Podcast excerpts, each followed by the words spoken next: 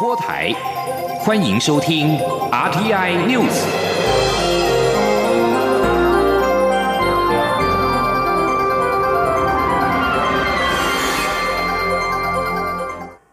各位好，我是主播王玉伟，欢迎收听这节央广主播台提供给您的 RTI News。新闻首先带您关注。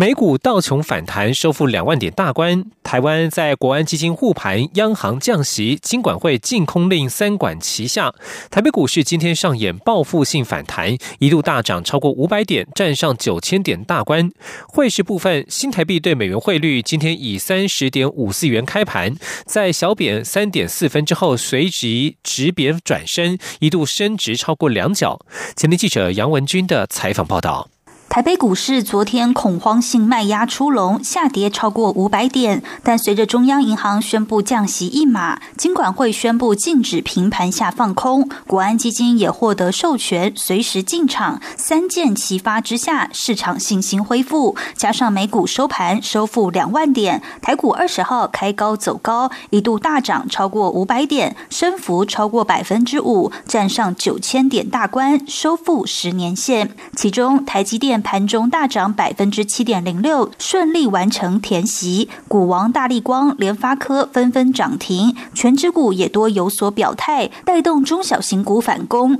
不过，分析师指出，尽管盘势大涨，但全球武汉肺炎疫情尚未获得控制，投资人仍要谨慎。他说。嗯，在整个大环境方面，对于多头还是比较不利的。所以呢，我是认为说，在我们暂时把今天的这个这个大幅度的反弹呢，当做一个短线的技术反弹，以及呢加上这个呃信心回复的一个结果。那在以中期来讲的话，可能这个盘势可能还要再稍微的进行一段震荡整理哈，那才能等到疫情疫情呢在全球都得到控制以后，这个盘势呢。我们的台湾的股市呢，才有机会正式的展开一个这个强力反弹的走势。汇市部分，新台币对美元汇率今天以三十点五四元开盘，小贬三点四分后，随即直贬转升，在台股带动下，一度升值超过两角，最高来到三十点二九元，后来稍稍拉回在三十点三元附近震荡。中央广播电台记者杨文君台北采访报道。国安基金决定启动护盘机制。财政部长苏建荣今天表示，国安基金进场护盘有超前部署的意味，不希望恐慌性卖压发生之后再决定进场，希望能够维持金融市场的稳定与信心。现在时间来到了中午十二点零二分，目前台北股市上涨了五百零三点，来到九千一百八十四点九五点，涨幅百分之五点八，成交金额为新台币一千五百九十六点九四亿元。俗称武汉肺炎的 COVID-19 疫情延烧全球，而且目前还看不到尽头，也让台湾的观光及运输业面临史无前例的惨况。为此，交通部长林佳龙继先前针对观光运输业抛出新台币五百亿的纾困振兴方案之后，今天再推出纾困二点零，将抛出一百亿元，力挺观光运输业能够撑下去。请听央广记者吴丽君的采访报道。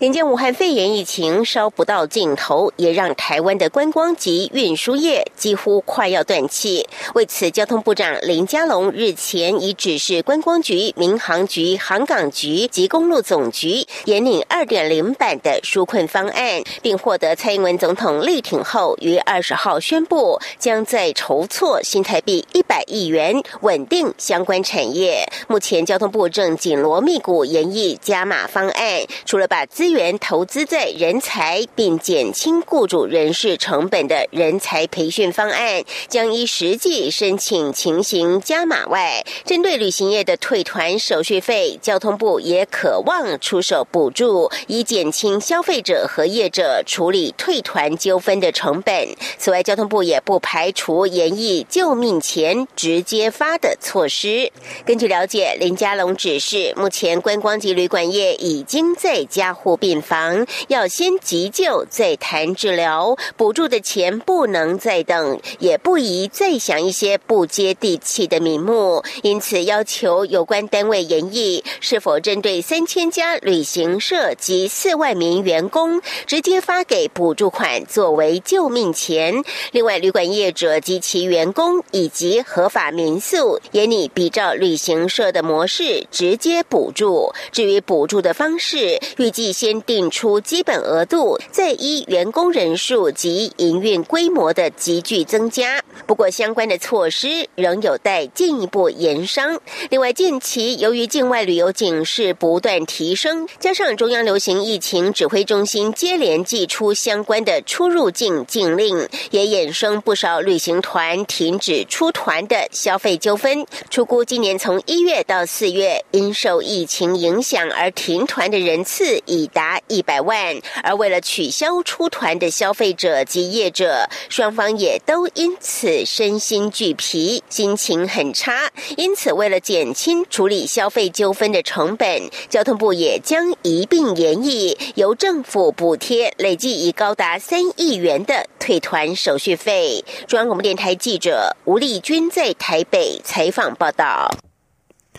而目前境外疫情严峻，台湾面临第二波的防疫挑战，有民众开始抢购物资。行政院长苏贞昌今天表示，台湾粮食充足，卫生纸也够用，请大家放心。苏贞昌也呼吁国人不要传播假讯息，也不要囤货牟利。若有相关违法行为，政府绝对会严惩严办。前天记者郑林的采访报道。武汉肺炎疫情严峻，国内超市出现民生物资抢购潮。行政院长苏贞昌十九号在脸书强调，货很多，尽量买，引发外界讨论。苏贞昌二十号到立法院进行施政总质询，会前受访表示，因为疫情严峻，大家看到国外抢购囤货，以为台湾会有什么状况，但其实台湾各方面都控制良好，尤其台湾是水果王国、产业王国，加工品也非常多，粮食充足，甚至连卫生纸的产能都。都只开到六成，非常够用，请大家放心。苏贞昌也说，如果大家现在没有出外消费，要在家里自己煮，多买台湾的农产品给农民加油，也是好事。就是，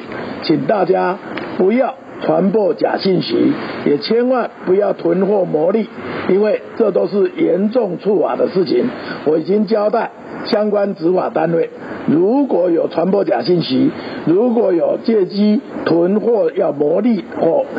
做违法的事情，我们现在绝对严惩严办，快惩快办，请大家不要以身试法。对于外界期待振兴抵用券应提高金额、少一点限制，并尽快发放，苏贞昌说，台湾在这次防疫都是超前部署，在特别预算通过前也都以缓计急，而特别预算经费不但有试算，也编列相关经费做相关事项。蔡英文总统特别要求加码，行政院也宽筹相关经费，包括多项基金等，都没有在六百亿特别预算中。如果还有不够，随时会再加码。央广记者郑玲采访报道。体育消息：中华奥会十九号参与国际奥会与亚洲区共四十五个国家奥会进行视讯会议。国际奥会主席巴赫在会议当中重申日前的奥会公报内容，表示目前仍致力于如期举行二零二零东京奥运。不过，中华奥会也转述，巴赫重申运动员的健康仍是最优先考量。如果选手健康有可能受影响，不会因为经济利益而坚持举办。今天央网记者江昭伦的采访报道：COVID-19 武汉肺炎疫情全球大流行，外界对于二零二零东京奥运要不要办、该怎么办高度关注。国际奥会十七号发布公报，表示现阶段仍致力于如期举行二零二零东京奥运，并密集与各国际单项运动总会、运动员代表及各国家奥运会进行咨商会议。中华奥会十九号也参与了国际奥会与亚洲区共四十五个国家奥会进行的视讯会议。中华奥会顾问孙立群二十号召开记者会，说明视讯会议内容。孙立群表示，国际奥会主席巴赫在会议中重申，国际奥会将在保护所有人员的健康、支持遏制病毒扩散以及保障运动员及奥林匹克运动的权益两个前提下，让二零二零东京奥运能够顺利举办。巴赫表示，国际奥会也已经与各国共两百二十名运动员代表举行电话会议，也重申一定以运动员的健康福祉为首要考量，强调不会因为经济利益而坚持举办。孙立群说：“他讲得非常清楚啊，就是不会因为经济利益不顾选手的健康，这是最重要的。那第二个呢，就是关于健康这个部分，我们也看到他跟这个 WHO 还有日本东京那边是有一个小组在这边，如果到时候的评估啊出现问题的时候啊，他就强调不会因为说呃损失了经济利益一定要去举办，所以目前的原则是这样。但是目前所有的准备工作还是朝七月底来举行东京奥运这样在进行。至于东京奥运参赛资格，孙立群转述国际奥会的说明，指截至目前为止，已经有百分之五十七的选手取得资格，仍有百分之四十三的参赛席次尚未分配。国际奥会与各国际运动总会已经有共识，将依三个原则进行分配调整，包括所有已经分配的席次仍归原取得的国家奥会及选手，在能维持公平参赛的前提下，透过现有资格赛事分配。针对取得参赛资格的规定及所有剩余席次分配进行必要调整，例如采国际排名或国际成绩，及采用洲际、区域赛事成绩。孙立群表示，依照国际奥会先前的说明，五月还会做最后的确定，但目前就是朝如期举行二零二零冬奥做准备。至于台湾代表团的部分，目前也是在此原则下展开筹备，相关防疫物资、人员也都会提前规划好，做最好的应应准备。中国电台记者张昭伦台北采访报道。继续关注国际消息，疫情严重影响了经济，各国纷纷推出救市措施。美国油价在十九号飙涨近百分之二十四，从十八年以来的低点回升，创下史上最大单日涨幅。面对沙地阿拉伯与俄罗斯增产竞争，美国总统川普考虑介入调停，协助油价摆脱十八号大跌的阴影。而美国股市道琼工业指数克服盘中一度下跌超过百分之三的颓势，中场上涨一百八十八点，涨幅近百分之一，收复了十八号失守的两万点大关。科技股表现出色，纳斯达克指数上涨超过百分之二。另外，在欧洲股市方面，受到英国央行英格兰银行推出更多振兴方案的刺激之下，欧洲三大股市十九号同步收高，涨幅在在百分之一到百分之二不等。两名熟悉澳洲政府方案的消息人士对路透社表示，澳洲政府将在几天之内公布第二项刺激经济方案，以保护其经济不受武汉肺炎 （COVID-19） 疫情的冲击。而在各国的疫情动态与限制措施方面，阿根廷十九号宣布开始实施全国强制隔离措施，以遏制武汉肺炎疫情扩散。命令将从二十号零点起生效，实施到三月底为止。但民众仍可出门采买基本的生活用品。阿根廷十九号新增了三十一例确诊，境内累计一百二十八例。美国洛杉矶市决定让所有的居民留在家中，非必要的零售商业场所将关闭。此外，加州也宣布采取类似的措施，要求所有的民众留在家里。在欧洲方面。意大利十九号死亡人数增加到了三千四百零五人，已经超越在中国登陆的死亡人数。确诊病例数增加了百分之十四点九，来到了四万一千零三十五人，增加速度比过去三天更快。而西班牙已经下令境内所有的饭店关闭。法国政府应对武汉肺炎疫情失策、行动缓慢，则是引发了外界抨击。抨击有三位医师十九号对总理菲利普与布辛提出了集体诉讼，状告两人失职。法国十九号武汉肺炎的确诊病例数破万，比十八号增加了一千八百六十一例。而英国政府则是将借由公布一项紧急法案，赋予政府公权力，可以关闭机场，以公共卫生为由拘留人民，而移民官员也可以将人们隔离。这项权力的期限是两年。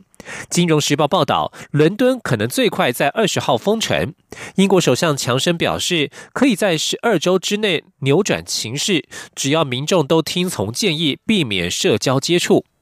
而位在法国南部的摩纳哥，则是在十九号发表了声明。摩纳哥亲王亚伯特二世确诊，不过健康状况无虞，也成为全球第一个感染武汉肺炎的国家元首。以上新闻由王玉伟编辑播报，稍后请继续收听央广午间新闻。大家好，我是苏家斌医师。接触过确诊个案的民众会进行居家隔离，所有从国外入境者都需要居家检疫，都必须遵守以下原则：一、不可外出，也不能搭乘大众交通工具；二、每天记录体温和身体状况；三、避免与他人近距离互动；四、隔离检疫者和家人都要勤洗手，若有公共设备，需每日以漂白水消毒三次。再次呼吁大家，千万不要跑跑照，一旦乱跑，最高还会被罚款一百万元哦。有政府，请安心。资讯由机关署提供。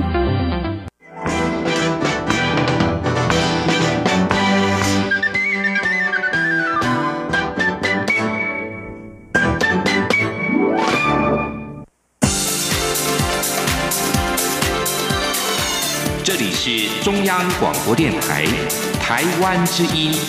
欢迎继续收听新闻。欢迎继续收听新闻，我是陈怡君。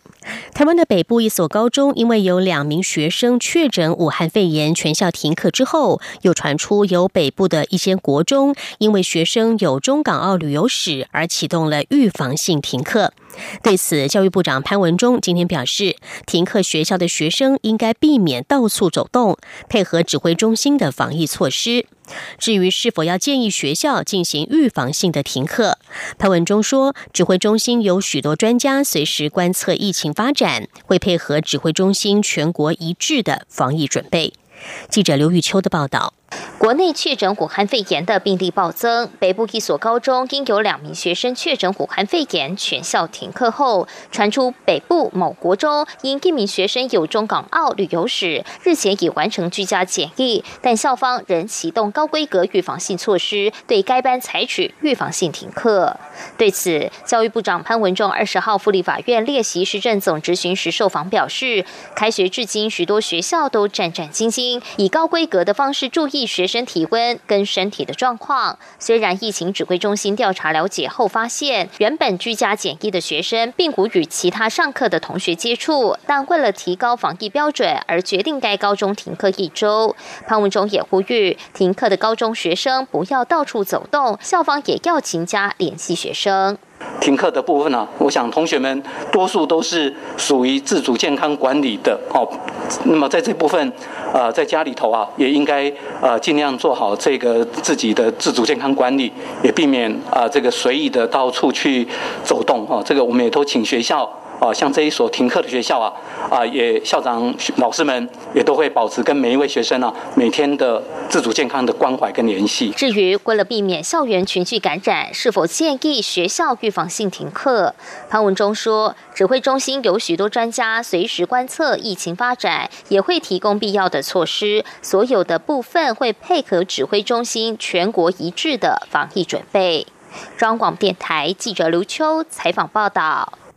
另外，立委林奕华与学生家长、教师团体今天在立法院召开记者会，呼吁政府升级校园防疫，包括防疫物资与措施，都应给予各校更多的支持。台北市高中学生家长联合会总会长萧景荣表示，面对当前疫情关键期，口罩、红外线体温仪、额温枪等防疫物资却都还处于陆续到位的状态，让家长忧心又焦虑。教育部表示，一定会尽力为学校争取，并且配合中央流行疫情指挥中心，以最快的速度为各校提供防疫物资。教育部表示，十七号已经用最快的速度核定高中以下千人以上的学校，每校十五万元经费购置防疫物资，总共补助了一千零五十四校，新台币一亿五千多万元。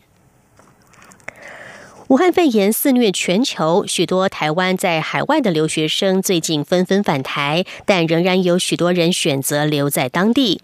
国民党文传会主委王玉明等人今天上午举行记者会，呼吁我国各地驻外使馆主动联系留学生，并且提供专线给予必要的协助。同时，也应该由指挥中心统一调度口罩等防疫物资给驻外使馆，由外馆发送给留学生，或是专案开放家长可以邮寄医疗口罩出国。国民党市议员王宏威则说，这两天各地，尤其是双北发生防疫旅馆严重不足的问题。他也呼吁中央与地方提供诱因，透过减免房屋税、地价税、营所税等方式，让闲置的旅馆都能够加入防疫旅馆的行列，也因应大量从海外回台的国人、留学生居家检疫使用。再来看到的是，移民署在今天宣布，从即日起推动扩大自行到案专案。从四月一号到六号，六月三十号为止，只要自动到案，将会免除收容和禁止入国的处罚，而且只处最低新台币两千元的罚款。也希望鼓励逾期的外来人口、失联移工主动的投案，避免成为防疫上的缺口。记者郑祥云、王维婷的报道。武汉肺炎疫情蔓延，台湾第三十二例的确诊病例是失联移工，引发外界忧虑。失联移工或预期居留的外来人口可能会成为防疫破口。根据统计，目前全台湾失联移工约四万八千人。为了落实防疫，移民署二十号宣布，即日起推动扩大自行到案专案，从四月一号到六月三十号止，预期居留的外籍人士只要主动到案，移民署将免除收容。免除禁止入国或不予许可，并且只处两千元的最低额度罚款。移民署副署长钟景坤呼吁，逾期居留人士或失联移工主动投案，有任何需要可以拨打移民署专线或劳动部专线求助。那么在这一段期间，我们会试用，在宣导期间也可以来试用，呃，专案的减免处罚。专案期间自行到案的，我们采取不收容、不管制、低罚款的措施。一名失联的印尼移工十九号因为发烧就诊，医院要隔离时，他却趁机逃跑。警方随后循线逮捕到案。目前这名移工已经裁剪，正在隔离收容中。移民署组长张文秀说。那昨天那一个个案哈，现在是目商目目呃还在检验当中，那目前已经在呃呃呃隔离收容当中。那我们要等待检验结果的话，才会由中央疫情指挥中心这边呃来统一宣布。印尼驻台副代表苏泰蒂表示，将透过各种管道向在台湾的印尼籍人士宣导这项资讯，且会加速核发相关文件，协助预期居留者回国。苏泰蒂进一步表示，失联移工到案后，在返回母国之前，希望台湾能够协助检验是否确诊武汉肺炎。对此，钟景坤回应，失联移工自行到案，移民署也会量测体温，询问是否有相关症状和工作经历，如果有疑虑，就会。会请中央流行疫情指挥中心协助，依照指挥中心的标准处理。中央广播电台记者郑祥云、王威婷采访报道。环保消息方面，环保署在今天公布了移动污染源燃料成分管制标准，规定七月一号起，车辆、船舶、航空器的油料需要下修硫、氢、苯、多环芳香烃等含量标准。环保署陆海空三面齐发，要改善空气品质，也维护国人的健康。记者肖兆平的报道。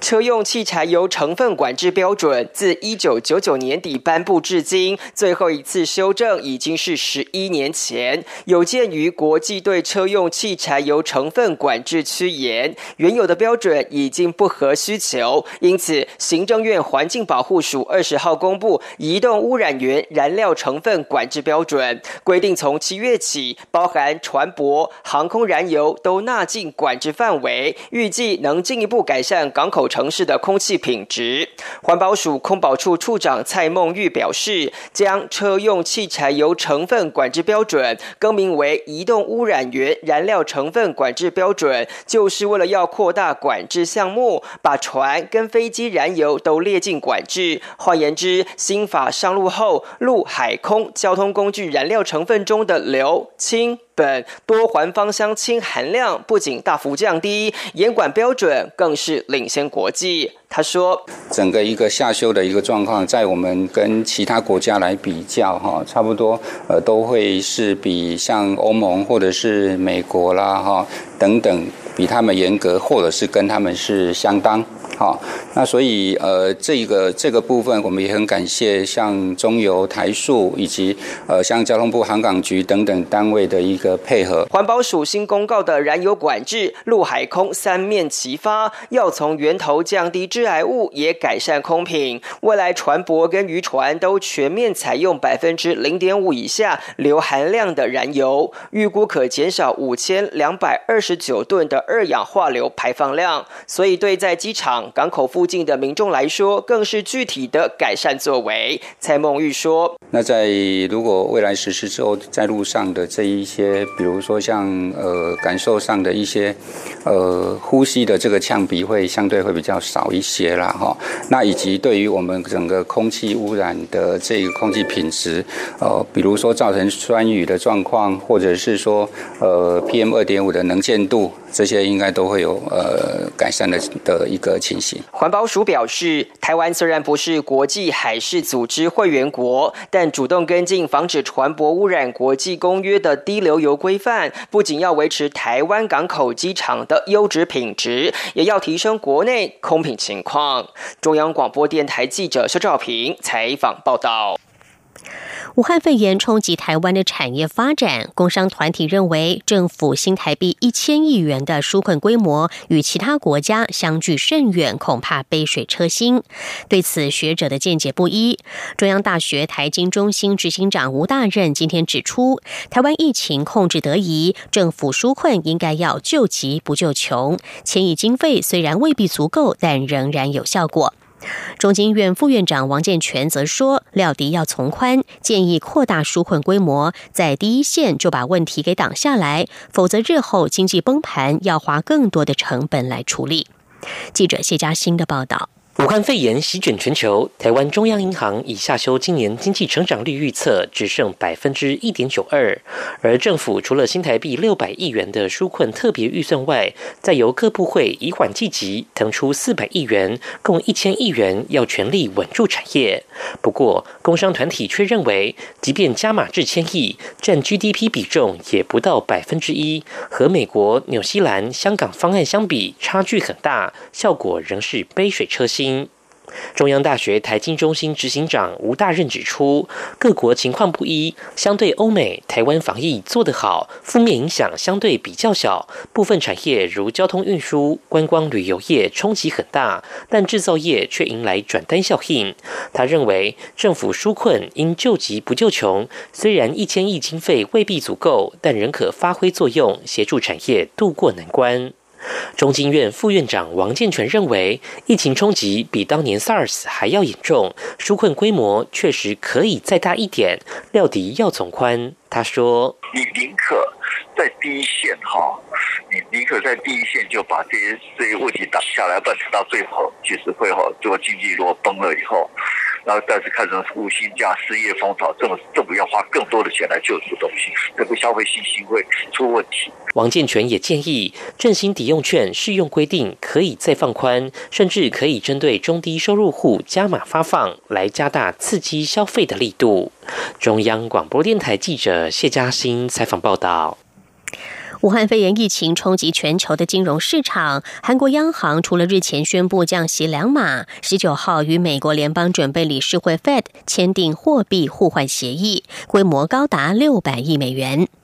根据韩联社报道，这次是韩美史上第二次签订货币互换协议。考量到当前市场状况以及双边交易的规模，这次协议规模达到六百亿元，比两千零八年全球金融海啸时签订的三百亿美元要增加两倍，期限最短为六个月。LG 经济研究院研究员赵英武分析，签订货币互换协议相当于准备了第二个外汇储备。签订协议的行动本身也有安定金融、外汇市场不安心理的作用。韩美首次签订货币互换协议是在两千零八年全球金融危机的时候，韩国央行以韩元向联准会换取美元，疏解外汇资金流动性不足问题以及汇率的大幅波动的影响。世界各国都寄出了大规模的封城和旅游禁令，对抗武汉肺炎之际，联合国专家警告指出，大约有三十亿人连最基本的个人防疫物品，就是肥皂和自来水都没有。外界越来越关切发展中国家脆弱的医疗卫生体系。联合国儿童基金会利用家户调查的资料，估计全球百分之四十的人口，也就是大约三十亿人的家中没有洗手用品。联合国儿童基金负责东部和南部非洲饮用水和卫生事务主管高德弗里表示，没有自来水的社区不能买肥皂，也无法了解洗手预防疾病的重要性。在撒哈拉沙漠以南的非洲，百分之六十三的都市地区人口，或是二点五八亿人，没有办法洗手；而在中亚和南亚地区，则是有百分之二十二的人口，或者是一点五三亿人，有相同的需求。以上二天 news 由陈怡君编辑播报，谢谢收听，这里是中央广播电台台湾之音。